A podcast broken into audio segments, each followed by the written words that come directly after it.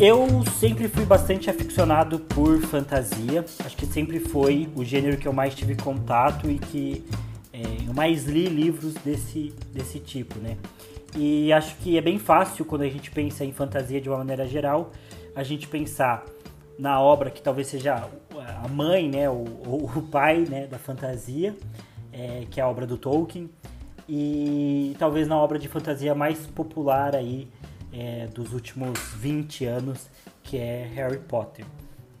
É sobre essas duas obras fantásticas e que tem uma legião de fã que a gente vai falar hoje. E para isso, não estamos sozinhos, não somos só eu e Pedro dessa vez. Nós temos convidados e já adianto que vai ser aí um podcast bem importante para testar a forma como a gente faz essas gravações. É, mas temos aqui dois amigos pessoais nossos que conhecem essas obras, alguns mais, outros menos, mas que estão aí aptos, gabaritados para passar a sua experiência que eles tiveram aí com, com essas obras de fantasia. Então, para começar, se apresente-se aí, querido amigo Vitor. Opa, meu nome é Vitor Takaki, né? De fato, sou amigo pessoal do, dos nossos queridos apresentadores aqui deste belo podcast.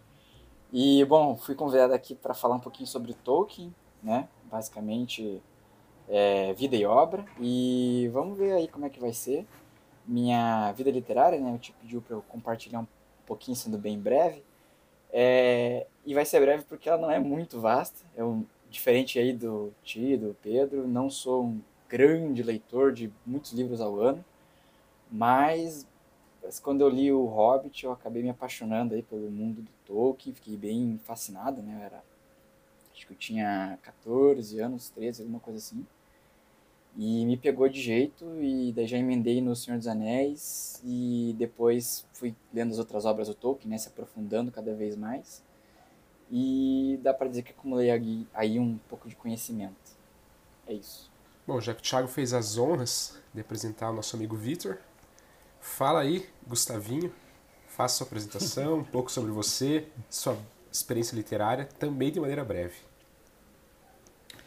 Olá a todos os ouvintes, meu nome é Gustavo Beraldo, eu tenho 21 anos e estou no quarto ano de arquitetura.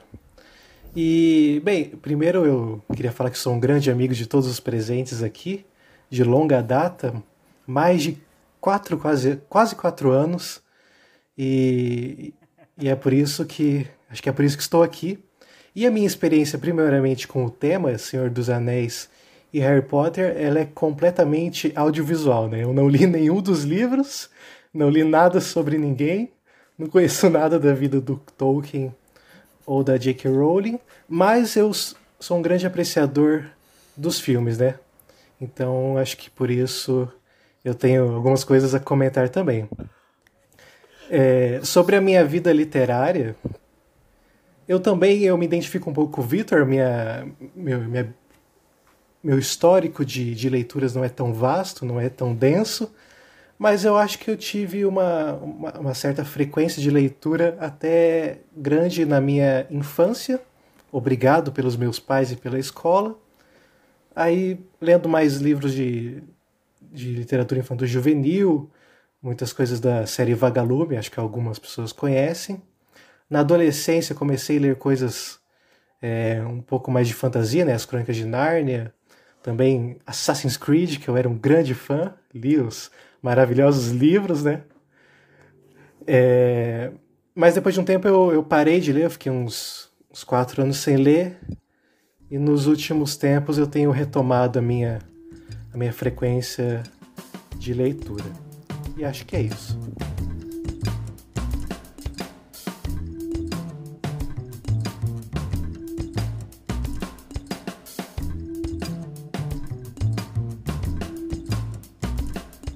Legal, bom, bom conhecer vocês.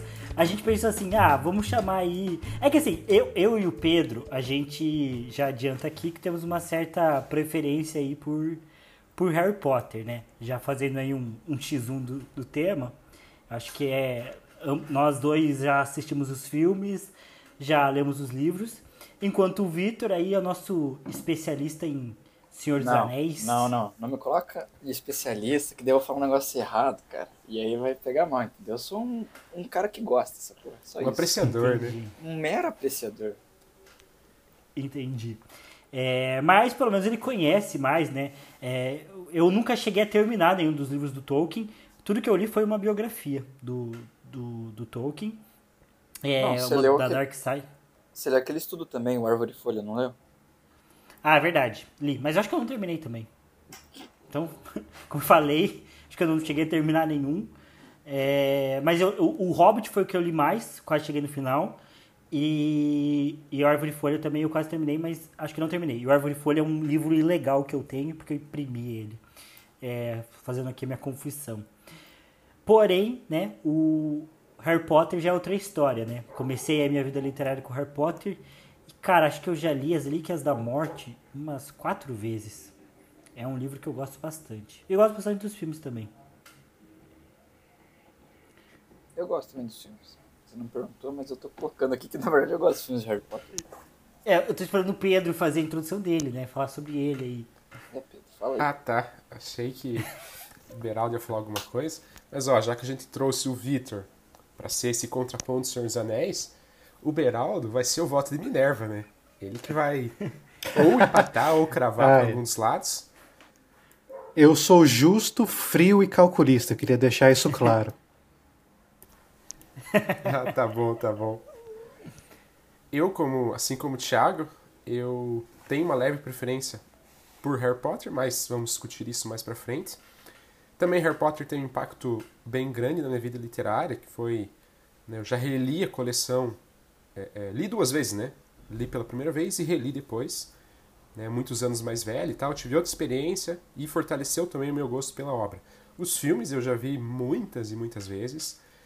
É, antes de ter de eu ter acesso né, a Netflix e outros recursos digitais para assistir filmes, eu locava muito Harry Potter. Toda semana eu estava locando, mesmo repetido, estava vendo, porque eu gostava realmente muito assim na minha adolescência. Então Harry Potter para mim tem um peso bem grande. Senhor dos Anéis, já assisti os filmes duas vezes também, toda a trilogia, e só li o Hobbit. Li o Hobbit na íntegra e os livros em si acabei não não lendo. Até tenho um certo interesse, mas como eu já conheço a história por meio dos filmes, sempre fica aquele vou deixar para depois, não quero ler agora e tal. Mas tenho aí o conhecimento do livro do Hobbit, que é muito bom, gostei também. E dos filmes, né? Do Senhor dos Anéis, da trilogia e da trilogia do Hobbit também, que enfim, depois a gente vai falar desse dessa questionada trilogia também. É, eu ia comentar que esses dias eu tava assistindo Harry Potter com a minha queridíssima noiva e eu percebi que, cara, é, é realmente um filme que eu sei quase todas as falas e eu acho que você pode mostrar qualquer cena de Harry Potter, qualquer foto, assim, de momento, assim, de qualquer cena e eu sei dizer de qual filme que é, de qual momento que é. Tipo, é realmente talvez seja o, o filme assim que eu conheça melhor, assim. E tipo, o 7, assim. Eu, eu, eu identifico muito fácil, coisa muito fácil. Eu, eu já assisti tantas vezes que, sei lá, absorvi. Inclusive é um dos poucos filmes que eu tenho comprado aí. Eu tenho a coleção Harry Potter comprada.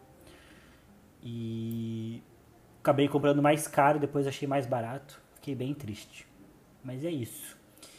Mas alguém aí tem alguma coisa a acrescentar antes da gente ir a fundo na nossa análise sobre essas obras? Sim, eu queria falar que quando o Pedro começar a ler O Senhor dos Anéis e chegar no, no Duas Torres, eu posso emprestar o do Thiago, que eu acabei de olhar aqui na prateleira, e o Duas Torres do Thiago tá na minha casa, deve fazer alguns anos. Então se você quiser eu empresto dele, daí fica pra você aí, viu? Beleza, Eu já tem um essa- histórico de ficar com livros do Thiago mesmo? Exatamente. e eu tô com o do Pedro também, né? Mas tudo bem. Ah, verdade, verdade. Vitor é um ladrãozinho. Não, eu ia te devolver hoje, mas a Covid. Aliás, essa, essa emprestar os livros permanentemente é uma prática comum nesse grupo. Porque eu lembro que eu tenho um Hobbit, um livro do Hobbit ganhado de presente que está na casa ou do Tiago ou do Pedro e eu nunca li, não sei quando lerei. né? ficaremos à mercê do destino. Mas, cara, que comentário mais safado. Fui eu que te comprei o, o Hobbit. Mas- mas é casa, meu, mas é meu. O cara viaja pro outro lado do Brasil, vai lá pra Catalão, fim do mundo, Ah, não tem culpa se. Eu tinha, eu tinha esperança de que você ia voltar rápido. Eu comprei no início da, da pandemia. Eu tinha esperança que você ia voltar rápido aconteceu. E tem mais Mesma uma curiosidade. coisa comigo, porque eu comprei As Veias Abertas da América Latina e o Verdade. Manifesto Comunista para o Verão. Grandes livros. esse safado. E eu perguntei pra ele: você quer que eu mande entregar aí em catalão ou pode ser da minha casa? Ele mesmo falou: na sua casa, porque eu acho que eu vou voltar logo. Isso faz seis, sete meses. Mas também, gente, que- eu achava que a pandemia ia durar duas semanas. Ia ser aquele bate e volta, voltava e era isso aí. Estamos aí há oito meses, longe das minhas grandes literaturas que eu anseio por ler. Principalmente o Manifesto Comunista. Mas deixa isso para outra história. Mas ó, eu, eu vou falar que depende, na verdade, porque eu já emprestei pro Ti o Planeta dos Macacos e um outro livro que não vale nem a pena ser mencionado o nome de horrível que ele é. E o Thiago ele devolveu rápido. O Planeta dos Macacos eu gosto, mas o Thiago não gostou muito. Então eu acho que assim, a pessoa devolve se o livro é ruim, sacou? Se o livro é bom, ela fica. Eu acho que, que é- tem essa lógica, assim. Eu gosto do Planeta dos Macacos, mas o Thiago não gostou, então. É, às vezes não é uma questão de gostar ou não gostar. Livro, livro tem momento. Tem, tem, às vezes você, você tá na vibe de ler e aí, sei lá, você gosta. Às vezes. qu- Quando o livro é, é meio emprestado, sugestionado, assim, que você não pede emprestado, a pessoa tem a proatividade de te emprestar, é sempre uma leitura mais difícil, assim.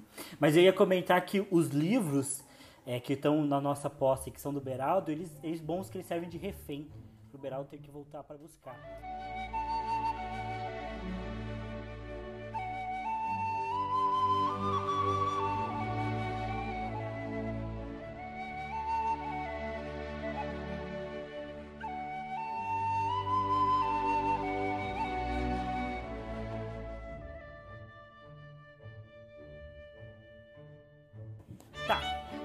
Vamos começar.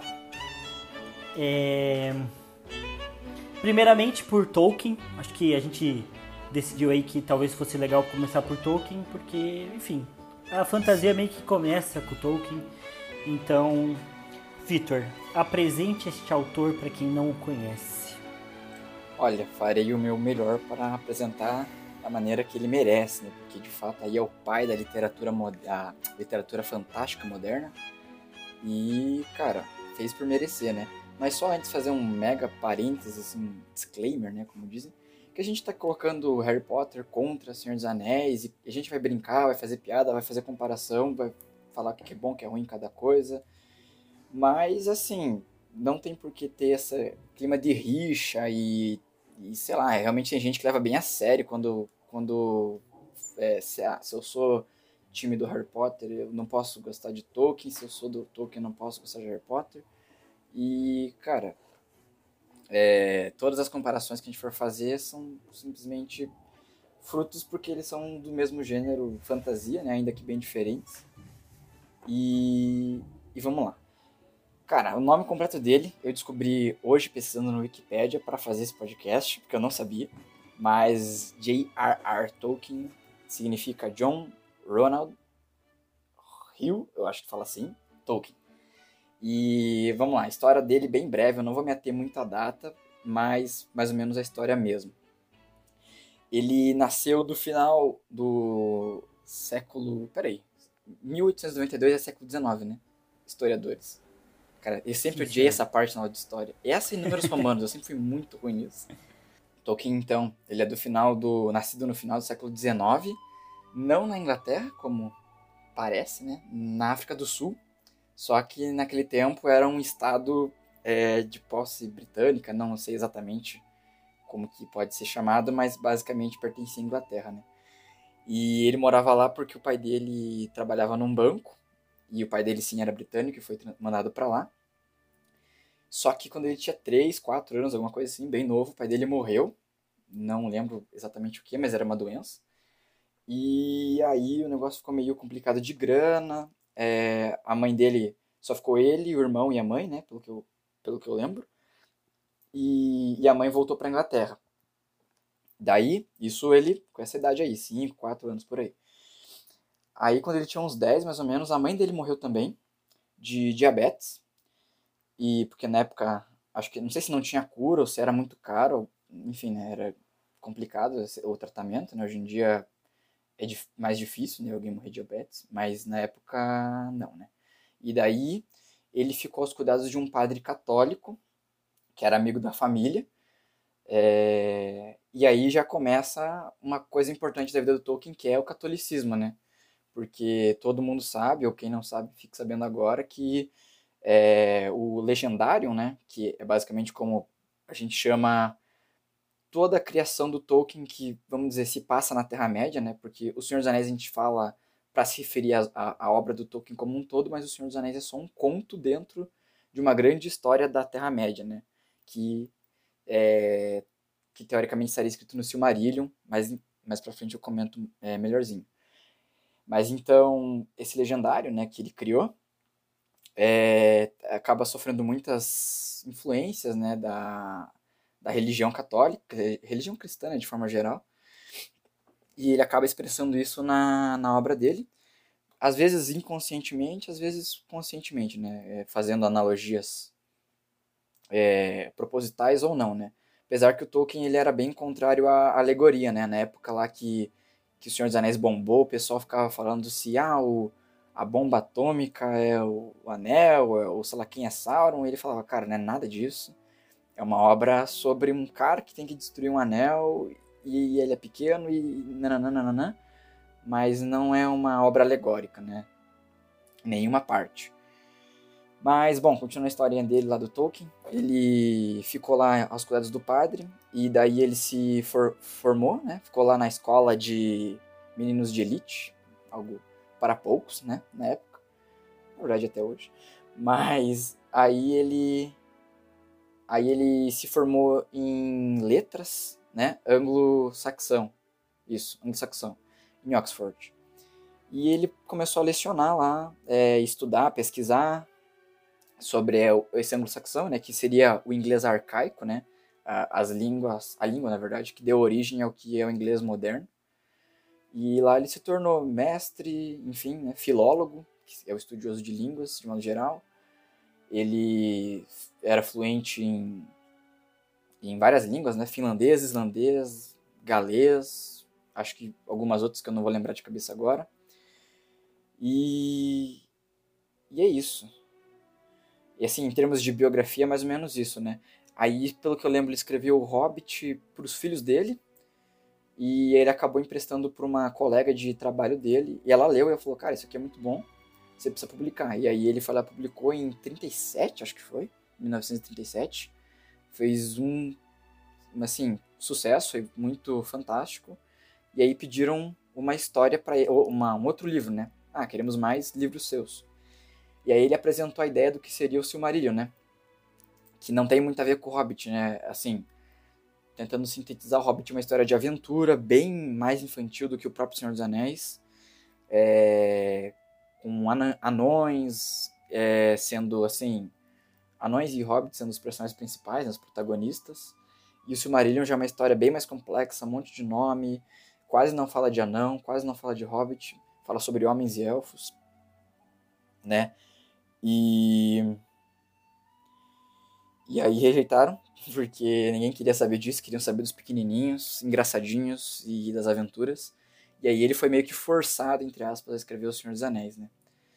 E eu digo forçado porque realmente a vontade dele era ter publicado Silmarillion, era a grande obra da vida dele, e ele demorou acho que 12 anos para escrever O Senhor dos Anéis, então ele enrolou bastante, assim, começou, parou, teve é, vácuo criativo, e...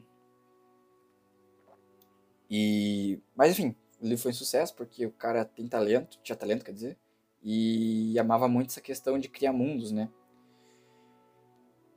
E assim, acho que da, da vida dele em si, é importante adicionar que ele lutou na Guerra do Somme, né, da Primeira Guerra Mundial, na Batalha do Somme, quer dizer, na Primeira Guerra Mundial. E isso também acabou influenciando a, a, a, obra dele, né? Tem passagens, tem elementos que ele coloca que foram experiências que ele vivenciou lá na guerra. Uh, outra fonte de inspiração foi o tempo que ele morou acho que é em. Não lembro agora o nome da cidade que ele morou lá na Inglaterra, mas é uma cidade mais interiorana. Isso também serviu como inspiração pro, pro, pro cenário dos hobbits. É, essas coisas de vivência, né, que foram acabaram servindo de inspiração, mas principalmente é, literaturas épicas e de mito de outras culturas, né, principalmente nórdicas, assim. Ele olhava para a mitologia nórdica e achava uma coisa grandiosa. Ele olhava para a mitologia inglesa e, e, e, na época que ele estava escrevendo aquilo não, não tinha muita coisa, né, não tinha nada quase. E o que tinha não era conhecido, não era é, popular, assim. Né. Então muito da, das, do que motiva o Tolkien a começar a escrever essas histórias fantásticas, essas coisas, são a, é a vontade, quer dizer, é a vontade de, de gerar um mito para a Inglaterra, né? E por isso que as coisas que, que os, as histórias do Tolkien são todas grandiosas, épicas, cheias de moral, né? Ele, ele sempre tenta passar uma moral é, nos personagens, nos contos, nos acontecimentos. E porque de fato ele tinha, ela, ele tinha essa intenção, né, de, de, transformar, de não criar simplesmente um mundo, não criar simplesmente uma história, um livro, uma mitologia, né. E, e acho que por fim, né, uh, por fim, mas assim, de fato não menos importante, completamente é, é importante, é o fato de que muito do que motiva ele é essa questão da língua, né. Como eu falei, era filólogo, ou seja, estudioso das línguas. E, e essa paixão dele começou quando ele era moleque, lá na Inglaterra, quando ele já morava lá. Ele, ele morava perto de uma estação de trem, e aí ele viu chegando um vagão com umas letras, palavras assim, completamente bizarras que ele desconhecia, porque eram trens que, vagões, né, que, tavam, que vinham do país de Gales, né. Ele olhou aquilo e, assim, se apaixonou pelo, cara, por ele não conhecer o que significava aquilo, pela forma, pela caligrafia, não sei exatamente, né? Mas a questão, assim, é completamente. É, é, um pilar, né, dentro da obra dele. A gente fala dos mundos, fala da complexidade, mas na verdade todas essas coisas elas vêm depois do fato da língua, né? A linguagem é, vem primeiro pro Tolkien, né? Ele primeiro cria a língua e depois começa a inventar é, por que, que a língua é daquele jeito, o que aconteceu com, as, com os falantes, como ela se modificou, é, ou mesmo os nomes, né? Primeiro ele criava o nome, e daí o nome tinha um significado, e ele começava a, baseado nisso, inventar histórias, é, amarrar tramas, enfim. Cara, acho que são os pontos principais aí dele. É, é bastante coisa, né? Mas, enfim, Tolkien.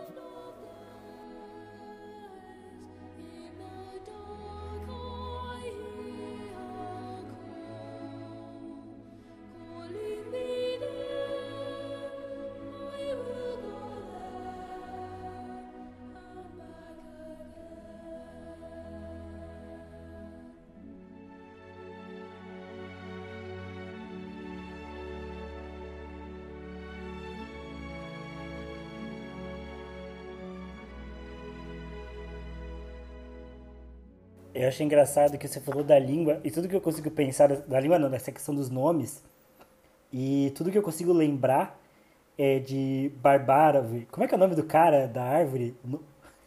É Treebeard, né? Barbárvore em português. eu acho. Daí você fala, ah, eu tô o que pensava no significado dos nomes Barbárvore. Pois é, cara, é Barbárvore muito... é um nome meio ruim, né? Mas é que eu acho que também faz parte do que ele queria o que ele queria dizer, eu acho, né? Porque é, o nome dele talvez nem fosse Barbárvore, né? É, me falta assim, conhecimento preciso, mas o Tolkien tem muito do ah, me chamam disso, né? E o Ent, ele era uma coisa meio um mito dentro do mito que é o mundo do Senhor dos Anéis, né? Então, a, algumas pessoas já tinham ouvido falar, outras não. É, é uma coisa que ficou esquecida.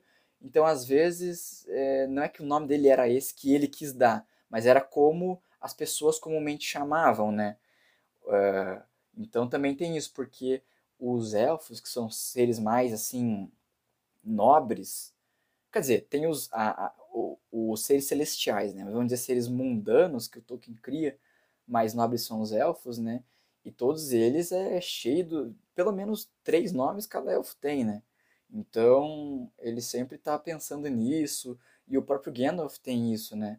Ele é Gandalf pro, acho que na língua comum, que é Westron.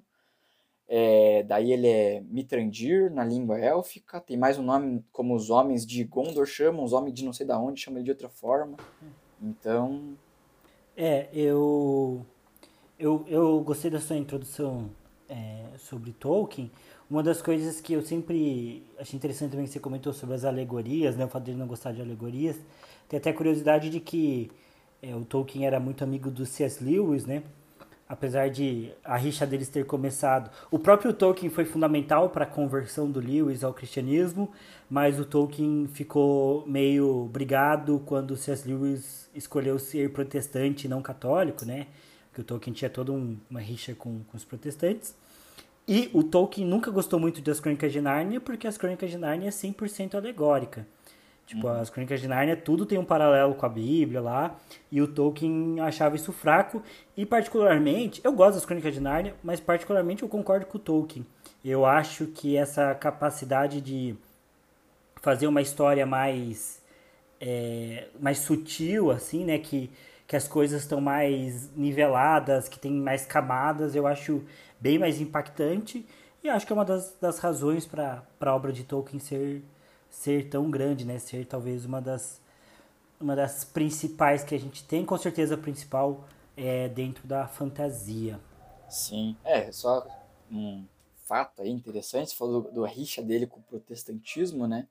Inclusive ele viveu uma história meio Romeu e Julieta por causa disso, né? Porque na época que ele era moço, o, ele era apaixonado por uma moça chamada Edith, que em inglês deve ter outra pronúncia, mas enfim, Edith. E, e ela era protestante, né? E aí o padre que tutorava ele, né, que eu falei que criou ele, é, não deixava ele escrever para ela porque não queria que ele se casasse com ela. E ele era apaixonado por ela desde que ele tinha, sei lá, 12 anos. E ele já tinha vinte e tantos e o padre ficava bloqueando isso. Daí acho que ele, enfim, ficou maior de idade, eventualmente dane-se, né, vou escrever é por conta dos estudos, né? O padre queria que ele terminasse a, a faculdade lá, achou que ela seria um, um impeditivo, né? Que a mulher seria um empecilho no crescimento é. profissional dele. Pois é, e daí ele mandou a carta, depois que ele se formou, acho que foi, né? Mandou a carta, e aí ela tava noiva de outro cara e abandonou esse outro cara para casar com o Tolkien e, e, a família dela também não gostava porque ele era católico e, e, e, fazia letras, né? E daí todo mundo sabe que letras não dá dinheiro desde aquela época. Não, tô brincando. Mas é que era o ponto que a família dela falava que a profissão dele não daria dinheiro. Erraram, porque ele ficou bem famoso e, portanto, rico, mas ok. E... Mas acho que não foi pela faculdade de letras. É um ponto, é um ponto. ah. Mas não, mas é que o, não, vamos lembrar que o Tolkien, ele era um puta acadêmico. Ele verdade, tinha a sala em Oxford, tipo, tipo tem a, acho que até hoje, né? Tem a sala que era do Tolkien e tal. Então, Sim. ele, na verdade, acho que ele ganhou uma boa grana aí, sendo é, só professor. É. é, ele era um, um, cara, assim, conhecido, né? Principalmente nessa questão da, do estudo de línguas antigas, né? Acho que na época é, era um dos poucos que era realmente fluente em anglo-saxão, né? Ele realmente tinha um domínio muito grande dessas línguas, assim, sabe? E talvez as pessoas estivessem estudando outras coisas que não fossem tão interessantes na época, né? Ou que fossem mais interessantes do que estudar línguas antigas. Cara, e, e o Tolkien também, ele, ele era meio... Tinha essas excentricidades, né? Acho que todo autor tem, e ele não era nem um pouco diferente. Thiago tem também. Tem. Ah, Thiago deve ser chatíssimo. Nossa. Eu que não queria publicar um livro do Thiago. eu sou bonzinho. É, é agora se eu fosse um cara famoso, igual Tolkien, seria cheio, cheio dos dedos, tenho certeza. Não ia estar nem fazendo podcast não ia, com nós. Não, ia. não, ah, você acha? Claro que não. Seria, teria que ter o um mínimo aí de 500k no Instagram. É como diz o ditado, né? Dê um contrato com um editor ou um escritor e você verá quem ele realmente é. Sim. Matusalém disse isso. Cara, não, mas eu ia falar que ele tinha essas excentricidades que ele queria que de fato fosse publicado numa versão única, ou seja, 1500 páginas de cara. E, e aí eu lembro, eu lembro que eu, cara, eu li, eu ouvi alguma coisa assim, que na época a Inglaterra estava passando por uma crise que o papel tava caro pra caramba. E então, tipo assim, isso tornava ainda mais impossível o fato de você fazer livros gigantescos e por isso que os livros foram publicados em em, em três volumes.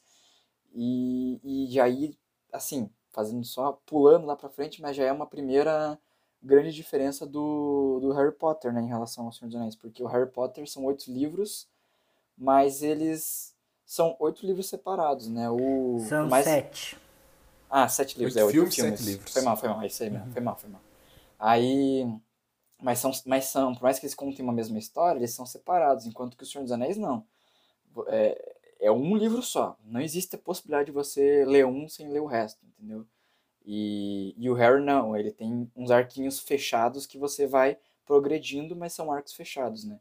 Isso acho que já fica aí para um ponto para o futuro, mas que já acho que facilita um pouco a popularidade do Harry Potter, né? Meio que a pessoa pode pegar um livro da metade e, e ela vai, sim, ter informações faltantes, óbvio, mas ela vai entender aquele arco que está acontecendo ali, né? Enquanto se você pegar o Duas Torres, impossível, cara. Não tem começo, não tem final. Você vai pegar só o meio de um monte de história. É, Mas eu acho que seria legal de comentar os pontos que a gente gosta e não gosta do Senhor dos Anéis. Eu acho que seria interessante ouvir a palavra de, para começar, Gustavo Beraldo. Diga aí pra gente o que você gosta e não gosta de Senhor dos Anéis. Vou começar então falando de do que eu não gosto, né? Vamos morder para depois assoprar. É... Cara, eu acho que uma coisas que eu não gosto vendo o filme, né, que é o contexto que eu tenho, talvez seja questões de background, né? Como o Victor comentou, toda essa questão do, do Senhor dos Anéis ser um conto da Terra-média, então muita coisa que você vê no filme, ela parece que, que pede por mais explicações, né? Parece que as coisas acontecem, mas às vezes falta alguma, algum contexto maior para você ter um, um é, uma absorção melhor da obra. Mas, mas eu entendo completamente, né? É um filme, é uma adaptação de uma história, não é, um, é impossível fazer isso, né? É, até que a Terra-média é uma coisa muito gigante, é muito complexa, e para um filme de três horas e meia, mesmo sendo três horas e meia, fica inviável. É, acho que seria essa a única questão mais negativa que eu vejo, que eu sinto né, sobre a obra de Senhor dos Anéis, mas é justamente por se tratar de uma experiência audiovisual que eu tive, né? De resto, cara, eu gosto muito, muito mesmo. Principalmente da ambiência que o, que o filme cria. Desde o começo, quando começa ali no, no com os hobbits, com a, a trilha sonora, mostrando a, o cotidiano deles, mostrando a vida deles, já cria uma atmosfera muito boa, muito boa, sabe? Você realmente fica imerso naquele contexto. Parece que algumas cenas, dois, três minutos, já são suficientes para você entender como que eles vivem, né? Como que é, como que é o condado ali, como que eles vivem, como são os bolsões, como são os hobbits. E acho que ele passa isso através do, do filme todo, né? Quando vai para outras regiões da Terra-média, quando tem as cenas de batalha, quando apresentam outras raças, os elfos, os orcs, todos essas, nesses momentos você sente muito bem a obra. Então acho que esse é um ponto muito forte de, do Senhor dos Anéis. Acho que a, a parte escrita, a, o livro, ele é tão completo, ele tem tanto contexto, tanto background, que ele possibilitou é, pro cinema, pro filme, uma ambiência muito boa, né? Que o, o roteirista ele só precisava ler o livro e já estava tudo descrito ali, né? Até umas coisas que eu, que eu ouço falar sobre os, o livro do Senhor dos Anéis, é que ele é muito descritivo, né? Chega até a ser um pouco maçante de tanta descrição. Então eu acho que isso na leitura pode ser ruim, mas para o cara que, para o roteirista que pegou aquilo para passar para o filme, é maravilhoso, né? Porque ele passa justamente o que o autor queria que você sentisse, né? Eu só ia comentar que você comentou aí do, do início, né? Mas o, o pessoal coloca, para quem lê, né? Que o, esse começo do Senhor dos Anéis é a parte mais difícil de toda a trilogia. Que é justamente a festa do Bilbo, que dura, sei lá, umas 40, 70 Ouvi falar páginas, sei lá. Mas diz que é infinito, assim. É, diz que é infinito, o Bilbo e a festa e o bolso, o condado, não sei o que. Diz que é osso. Mas realmente, acho que pro filme é uma cena que, que funciona bem, lá dos fogos de artifício. Apesar de ela ser bem diferente do, do, do restante do filme, né? Tipo, você para pra pensar, é uma cena toda alegrinha, uhum. toda feliz e depois. Caos, tá destruição. Muito mais tenso. Sim. E uma coisa que, que eu gosto muito também em Senhor dos Anéis é, é como você se sente contextualizado, né? Justamente por essa descrição, essa construção da Terra-média muito boa, feita pelo Tolkien, as coisas parecem muito verídicas, né? Ah, eles têm que sair de uma região para ir para outra. Você sente muita realidade no trajeto, no que, na geografia do local, no, no contexto das cidades, dos castelos, das florestas. Você sente muito o peso de um lugar que, que parece real, né? Parece que é uma coisa que existe aqui na Terra, né? De tão é, de tanto detalhe, de tantas peculiaridades que tem né? na, na, geografia, no contexto, no ambiente. Né? Eu acho isso uma coisa muito sensacional. Cara, assim, é, só apontando, né? Eu acho que isso é uma das principais diferenças. Eu sei que eu tô adiantando, mas enfim, as principais diferenças que eu vejo assim das obras, né? Eu só inclusive, não, acho que ninguém sabia, mas essas últimas semanas aí eu eu li entre aspas, né? Porque eu ouvi em audiolivro o Harry Potter o, o primeiro e o segundo, que eu esqueci o nome agora, o Prisioneiro de Azkaban e tô ouvindo o Cálice de Fogo agora o começo. Caraca, hein? Por então, essa ninguém esperava. Cara, eu estudo, filho, eu estudo. E aí, então assim, acho que logo de cara, eu sei que a obra ela vai ganhando maturidade com o passar do tempo, então eu não cheguei nos livros mais maduros, né? E, e claramente eu estou um pouco 10 anos longe, mais ou menos, da idade é, alvo desses primeiros livros do Harry Potter, né? Mas, mas falando da construção de mundo, assim, né? Comparando acho que a primeira coisa que, por mais maçante que seja, no Senhor dos Anéis eu consigo me sentir assim, cara, o décimo integrante da Sociedade do Anel. E no Harry Potter eu não consigo assim me sentir tão dentro do mundo, né? Eu sei que pode ser que sejam opiniões bem diferentes, mas eu acho que como ele é tão bem descrito, cara, é que, que é impossível você não se sentir dentro daquilo, sabe? Você, você consegue mentalizar o mapa perfeito e, e daí lá no terceiro livro, as batalhas, cara, é, os movimentos, os flancos, a, a, coisa é tão bem descrita que parece que você tá na muralha de Gondor, vendo aquilo, e nos outros momentos parece que você tá caminhando com as pessoas. E, e no Harry Potter eu vejo assim muito como quem tá lendo algo de fato, né? Eu, eu, é, não, isso não, não, não deixa de tornar a história interessante, não, eu ainda sou cativado, né? Tanto que em acho que uma semana aí, duas semanas, eu li uns três livros pelo ouvido, né? Mas li. E, e gostei, entendeu? Mas é que eu acho que o mundo às vezes não. É, não sei. A, a história tem a. São ritmos diferentes, né? A história vai acontecendo, mas eu me apego mais aos fatos do que os personagens estão vivendo no Harry Potter, né? Do que ao mundo. E daí, não sei, senti essa diferença, mas falem aí. É, para mim, o, o, ponto alto que eu vejo em Senhor dos Anéis é justamente a criação do mundo, assim. Por mais que eu não tenha lido os livros, mas eu tenho um conhecimento, né, até por já conversas com o Victor, com o Thiago, já ouvi, enfim. É, e Senhor dos Anéis é um tema muito falado, né? Tem muito conteúdo né, em qualquer página aí que você curta, que envolva, sei lá, literatura ou filme, eventualmente fala de Senhor dos Anéis. É, eu acho a criação do mundo muito legal justamente por todo esse background, né? Dele ter feito Silmarillion, que conta a história toda ali da Terra-média, surgimento das raças e tudo mais. Então, para mim, é o ponto alto, é o cuidado que o Tolkien teve com a criação do universo dele, né? E aí o ponto, ponto específico que me chama muita atenção, que eu gosto, é a criação, ou a tratativa que ele dá para as raças dele, né? Tipo, os hobbits têm a questão específica deles, eles vivem do jeito deles. Eles têm aquela ideia de não ser aventureiros, de nunca terem passado para fora do condado. Tanto que a cena do filme, né, quando eles saem para aventura, o Frodo e o Sam, quando eles pisam, eles falam: Olha, nunca, nunca vim tão longe do que eu tô agora. Então, essa característica forte de todos os hobbits serem assim. Depois, algumas características dos elfos, por exemplo, daquela elegância deles, um pouco de uma certa arrogância também, né, uma marra ali dos elfos.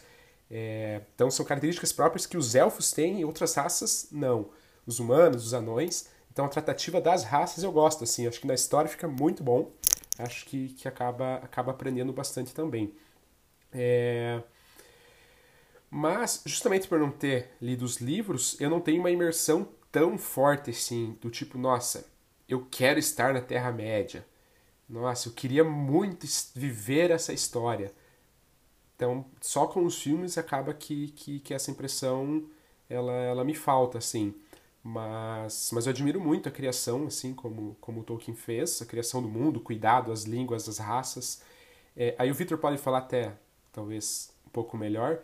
Até tem uma dúvida que eu tenho, né, se a, a, as raças foram criação dele, assim, tipo Hobbit, Elfo, os Orcs, se foi criação mesmo do próprio Tolkien, ou se algumas já existiam e ele adaptou e tudo mais. Então, é... é... Eu ia fazer um outro comentário, agora me perdi. Mas enfim, respondendo a pergunta do Pedro aí, não, cara, tipo, algumas coisas ele inventou, mas bastante. Bastante parte, assim, muitas partes, quer dizer, é, dessa questão de raças é, são da mitologia nórdica que ele reinterpretou e adaptou para o cenário que ele criou, né? Então, tipo, por exemplo, Troll, eu sei que, que, que, que é uma coisa da mitologia, enfim, nórdica é, geral, né? E, e aí é bem, bem genérico da minha parte falar, né? Mas, assim, sendo um, um pouco raso nisso, né? Mas que, por exemplo, se não me engano, vem da palavra Trau, que significa tipo é, servo, escravo, alguma coisa do gênero, assim, pelo que eu lembro. E, tava, e assim, é uma cultura que não é a britânica, entendeu? E ele foi lá e importou. É, os elfos também, pelo que eu lembro. É, e, e, por exemplo, é, o, o, anel em si, pelo que eu me recordo, ele é baseado num conto que chama O Anel dos Bibe, Bibelongos, Bibelungos, agora me falhou o nome precisamente, mas é um conto que já existia. E ele pegou aquilo, leu e popularizou dentro do cenário dele. Uh, tem um personagem da primeira ou segunda era, agora não me recordo, né? Ou seja, não está no Senhor dos Anéis, Senhor dos Anéis é a terceira era, só para citar o pessoal, que chama Turi, é um desgraçado, é o cara mais ferrado que existe no mundo do que ele criou, mas a história dele é baseada num conto chamado Kullervo, que é do Kalevala, né, que é o compêndio de histórias mitológicas finlandesas, eu acho. Então, ele vai bebendo dessas fontes e reinventando e refazendo e reinterpretando e, e, e acabou que ele popularizou, né? Tanto que a dúvida aí que o Pedro tinha se ele que tinha de fato inventado. E, mas não, né? Muita coisa, sim, muita coisa ele inventou, como as línguas, mas muita coisa ele pegou já e, e foi. É, enfim, mas continua sendo, sendo legal como funciona dentro da história, né? E a criação, de uma maneira geral, o cuidado dele é algo que, que eu admiro. É... Mas, por outro lado, eu acho que por tudo que vem pós-Tolkien, e justamente por tentarem copiar o Tolkien, né, os filhos de Tolkien aí, que, que fazem histórias de alta fantasia, aquelas histórias bem clichês, bem batidas assim, acaba que por tudo isso eu não tenho um grande apreço por alta fantasia de uma maneira geral. Eu entendo que o Tolkien foi quem popularizou isso e é o cara original, um dos grandes nomes da fantasia, mas justamente por esse clichê todo que veio depois dele, para mim a, ideia de alta fantasia não me agrada tanto. E talvez até por isso, né, que não seja a história mais imersiva para mim. Mas, de maneira geral, acho que funciona muito bem, né? Os três filmes ali são muito bons, eles ficam muito fechadinhos neles e, e de fato é uma foi uma experiência bem bem positiva assim eu ter tido contato e, e até com o Hobbit, né? Eu li o Hobbit eu gostei bastante. É, foi, foi interessante. É, só um parênteses, né? Tipo, a gente tá falando das coisas que ele pegou emprestado de outras culturas, mas no Hobbit, por exemplo, né? É, os nomes dos anões todos é, ele roubou, né? É, não literalmente, né? Porque, enfim, não tinha copyright, mas de um livro chamado Lista dos Nomes dos Anões, que é lá da cultura, sei lá, islandesa. Super e, criativo. É, ele pegou, ele leu aquilo, nossa, que legal, e, e pegou, né? E Gandalf também, Gandalf é um, é um nome que completamente alienígena, entre aspas, dentro do, do, do, do, da mitologia do Tolkien, né? vem de fora. E tanto que, já fica aí um, uma curiosidade, né? na maior parte da, da, das vezes, os, quando termina em F, o nome, a palavra, puxa pro som do V, né? Mas Gandalf não. Mas é justamente por isso, porque é um nome que não tá, não foi criado junto com outros nomes que seguiram a aquela escrita, a linguagem que o Tolkien criou, que são as línguas élficas, né? E, e por isso a pronúncia mesmo do nome é diferente. Né?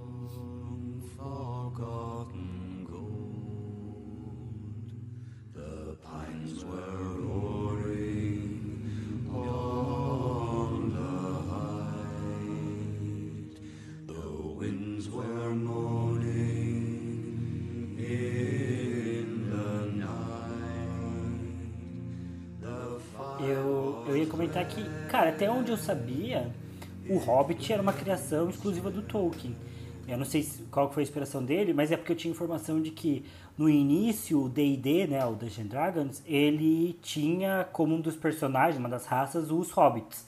E aí os herdeiros do Tolkien, né, entraram num processinho e tiveram que mudar, né, porque é, os hobbits eu acho que são meio que registrados ali pelo Tolkien. Eu não sei qual o contexto, se realmente é um negócio que é, ele criou mesmo, ou se foi inspirações, é, mas a princípio eu tinha essa informação de que o Hobbit era dele. Pela cara, eu imagino que o Victor está pesquisando nesse exato momento para trazer não, a resposta. Eu só tô pegando um outro fato aqui, mas pelo que eu sei também, o Hobbit é, é de fato a criação do Tolkien, pelo que eu lembro, assim. É, eu falei das coisas que ele copiou, né? Ele criou muitas outras coisas, mas uhum. inclu, inclu, dentro disso o, o, conceito dos hobbits, né? Mas, inclusive, cara, a gente tá falando dessa questão de mundo, de criação, de complexidade, né? O, o, o prólogo do Senhor dos Anéis e Sociedade do Anel é tipo um baita de um texto só sobre hobbits, sobre é, de onde eles vieram, como que eles surgiram, o que, que eles fazem, características. Então, é uma coisa que ele criou e assim, algumas coisas que ele criou já, já o pessoal tinha alguma noção. E algumas coisas que ele. Ou melhor, algumas coisas que tem no Senhor dos Anéis, as pessoas já tinham alguma noção, ainda que não fosse tão popular. Como o conceito de anão, conceito de troll, conceito de orc. Porque, não, porque como eu falei, vinham de culturas. É, são mito, mitologias, né?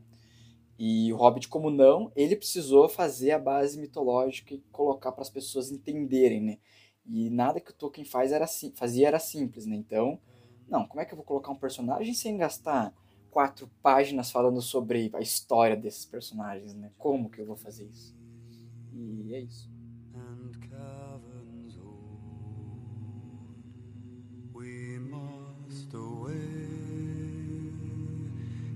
break of day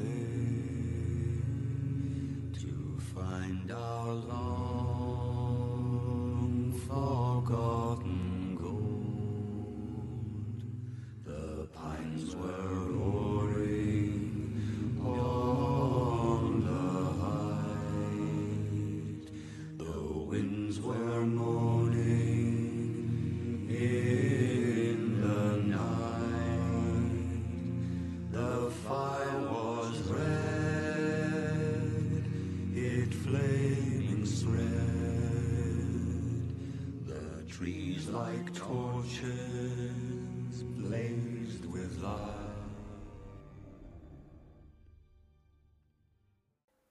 já falando sobre a minha, o que eu gosto e não gosto de Senhor dos Anéis, seguindo essa linha aí também do, do Pedro, é, eu acho até que é a questão da cultura como um todo, né?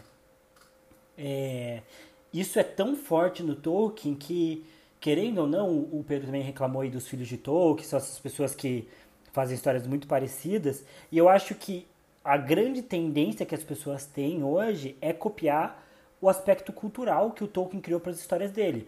Por exemplo, é, anões e elfos que se odiarem. Cara, eu tenho quase certeza que isso não é uma coisa tradicional, assim, da mitologia nórdica. É provavelmente uma coisa que o Tolkien colocou na história dele, que anões e elfos não se dão bem por conta das questões históricas da Terra-média. E as pessoas copiam isso até hoje, fazem isso até hoje. E eu acho que essa é a grande qualidade do Tolkien, né, de quando ele foi propor uma história, ele pensou na cultura desses personagens, ele pensou em trabalhar a, a cultura das raças, a cultura das civilizações e a cultura da Terra-média como um todo. ao mesmo tempo que isso é bom, eu acho que isso tem um ponto bem negativo. Que eu acho que Tolkien talvez não seja. É, claro que ele sabia escrever muito bem, ele era professor, ele foi formado em letras, ele manjava muito da língua, mas ele não é um escritor que é, é tão fácil de ler, né? É, talvez das obras de fantasia, das obras populares, talvez Tolkien seja uma das mais difíceis. Só perca aí pra Duna, que o Beraldo aí pode Pelo falar amor muito de bem Deus, sobre. gente. Se vocês querem sofrer, vocês leiam Duna. É, eu acho que Tolkien não é tão ruim é, para ler, né? Mas é, ele com certeza é um autor difícil. Porque a preocupação dele não é uma preocupação comercial, de putz, eu vou contar uma história é, trabalhada em, em tantos atos, que vai tendo aqui um plot twist aqui agora e não sei o quê. Cara, ele queria falar sobre o universo dele. Ele queria, como o Victor comentou, criar mitologia para Inglaterra. Isso funciona muito bem, mas é, ao mesmo tempo para ler, na hora de você ler mesmo, é um negócio que fica um pouco maçante às vezes. Eu acho que um outro exemplo disso são as músicas. Cara, eu lembro que quando eu tentei ler As Duas Torres, tinha muito momento assim de, de música. Esse é uma outra coisa que os autores de alta fantasia tentam copiar, colocar música nas histórias. Outro erro. E, enfim, assim, acho que não dá pra negar a importância do Tolkien. Ele é, foi muito assertivo no que ele fez. É, talvez não tenha assim uma história tão poderosa assim em questão de, de conceito assim de criação de mundo quanto tem quanto é o Senhor dos Anéis né apesar de, de desse dessa criação toda tá tá um pouco espalhada aí por todas as obras dele né acho que você não consegue ter uma visão completa do, do universo né só além do Senhor dos Anéis né você tem que ler talvez o Hobbit principalmente o Silmarillion e Contos Inacabados e e que mais que tem Ah, Não sei, aí porque eu acho você que- pode aprofundar, cara. Filhos aí, de tipo, de- É que, é que eu sei que alguns contos já são do Silmarillion, né? E aí eles fizeram edições separadas pra vender, né? Pra ganhar, pra encher mais o cu de dinheiro. É, é, mais ou menos, mais ou menos, né? Porque no Silmarillion, cara, se o Senhor dos Anéis é um livro que você percebe que ele fez pra ele, o Silmarillion não foi publicado enquanto Tolkien era vivo, né? Inclusive, provavelmente uma das maiores, assim... Ah, cara, decepções, mas é, a gente sente pena, né? Porque a obra da vida dele era o Silmarillion. E ele, infelizmente, não viu esse livro sendo publicado. Mas...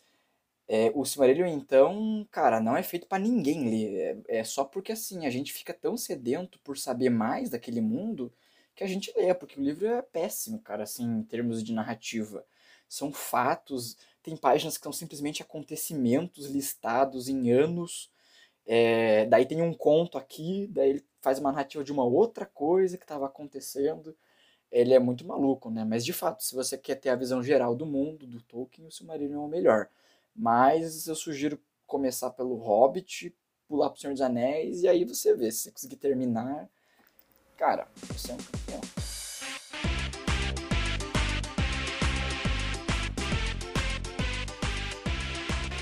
Bom, então falamos aqui bastante sobre o Senhor dos Anéis, demos uma pequena pincelada aí em Harry Potter, umas pequenas comparações, É, mas como é um tema muito abrangente, como a gente gosta muito de falar sobre isso e como os fãs vão gostar muito de ouvir sobre isso também, a gente optou por dividir essa temática em dois episódios.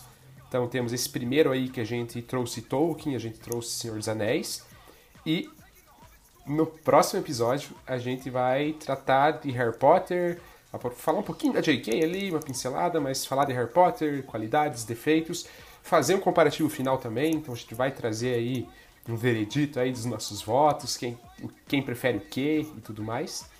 É, então, enfim, só para não, não estranharem que esse episódio aí terminou sem sequer ser aprofundado em Harry Potter, mas teremos o próximo episódio para isso. Então, fico por aqui. Agradeço por terem ouvido. Peço que continuem escutando os próximos episódios, o próximo especialmente, para a gente fechar essa, essa, essa temática aí. E agora vou abrir aí para os meus convidados e meu parceiro Thiago para as despedidas. É, como o Pedro falou, no próximo a gente vai se aprofundar em Harry Potter. E eu espero que vocês tenham gostado desse episódio e que vocês continuem com a gente. E até lá!